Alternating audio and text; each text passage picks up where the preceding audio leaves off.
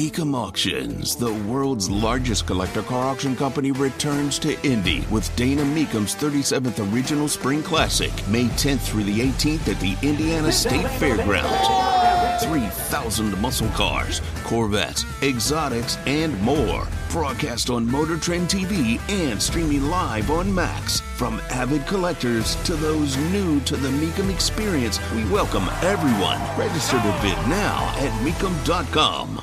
You got to follow me through all of this.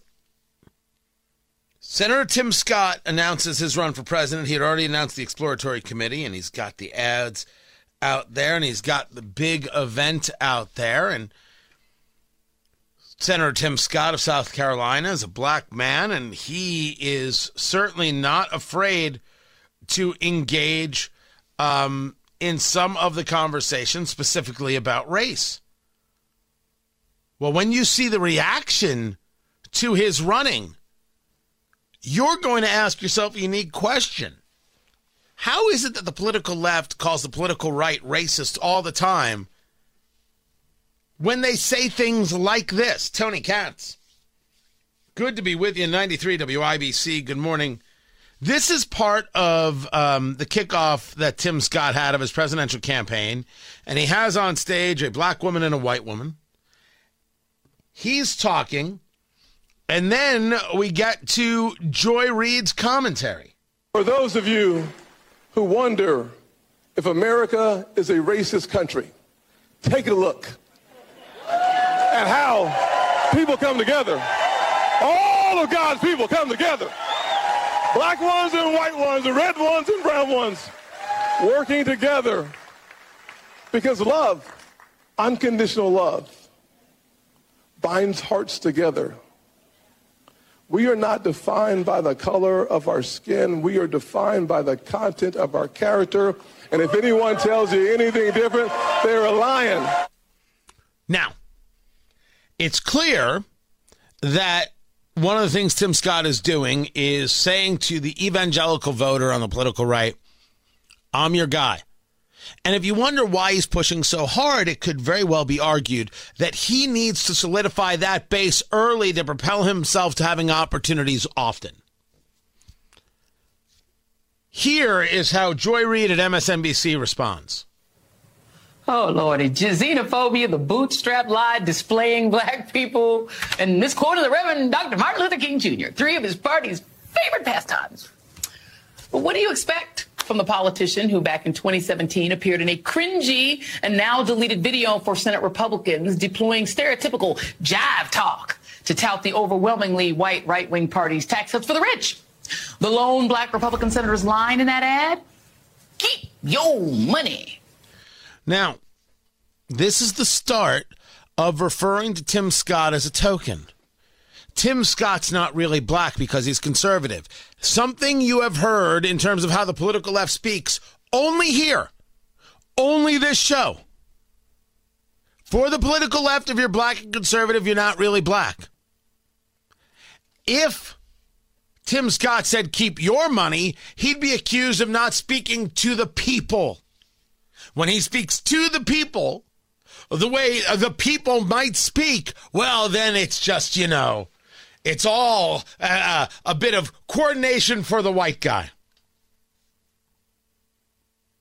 Joy Reid's bigotry is palpable here, but maybe not as much as Whoopi Goldberg's on The View. No. So I want, you know, listen, if he comes out with something that makes sense, that's what will make him sparkle. Tell us what you're going to do. Yeah. You come out and you say, well, I'm going to make sure that, you know, I do the strictest uh, abortion law. Mm. That's not going to fly. No. no. That's not going to fly because you have to be here for the entire nation and figure out what's going to work for everybody, not for just one side. Because we've already had it and it doesn't work that way. It's not a good, you know, it's not I, a good I don't look. think he's, um, I don't know, maybe, uh, you, you know, I, I don't want to assume what he's in it for, but I don't think he has much of a chance of winning. Let's just say that. The Republican Well, you never primary.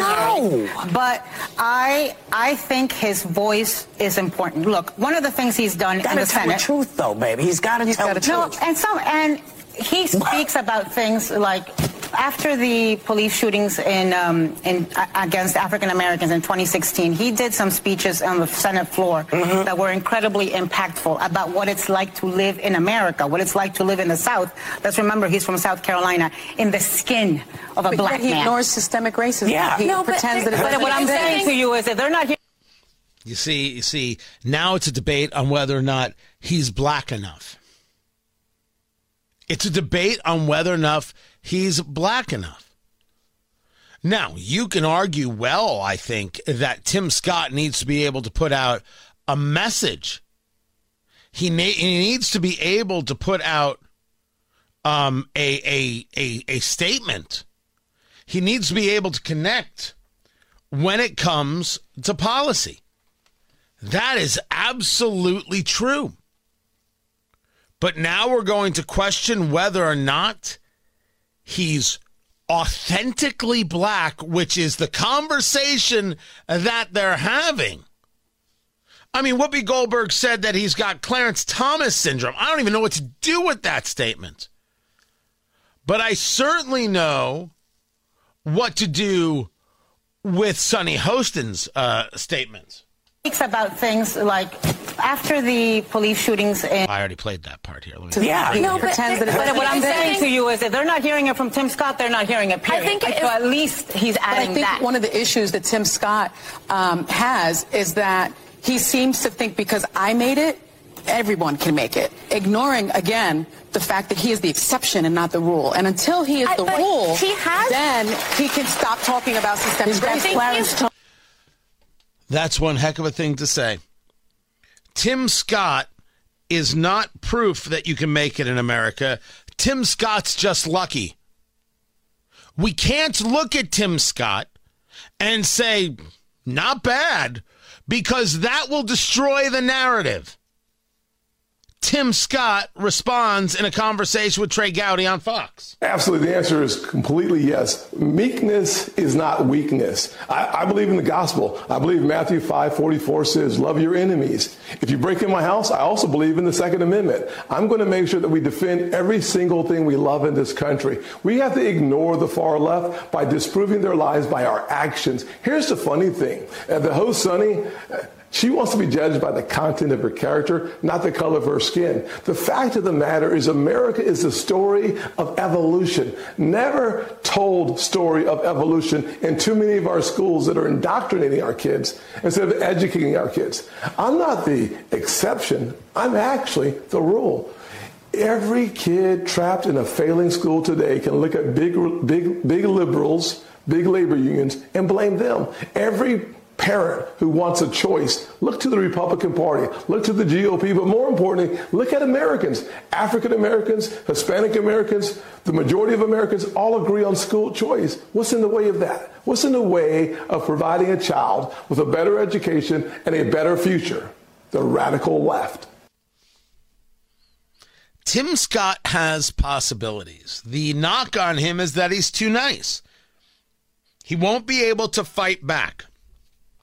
I think that's a legitimate concern. But I think there is a segment of population who would just love to hear from somebody they consider normal. And the presentation normal.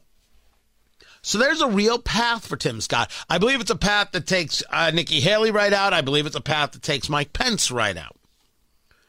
Is Tim Scott going to win this race? I think the chances of that are outrageously low.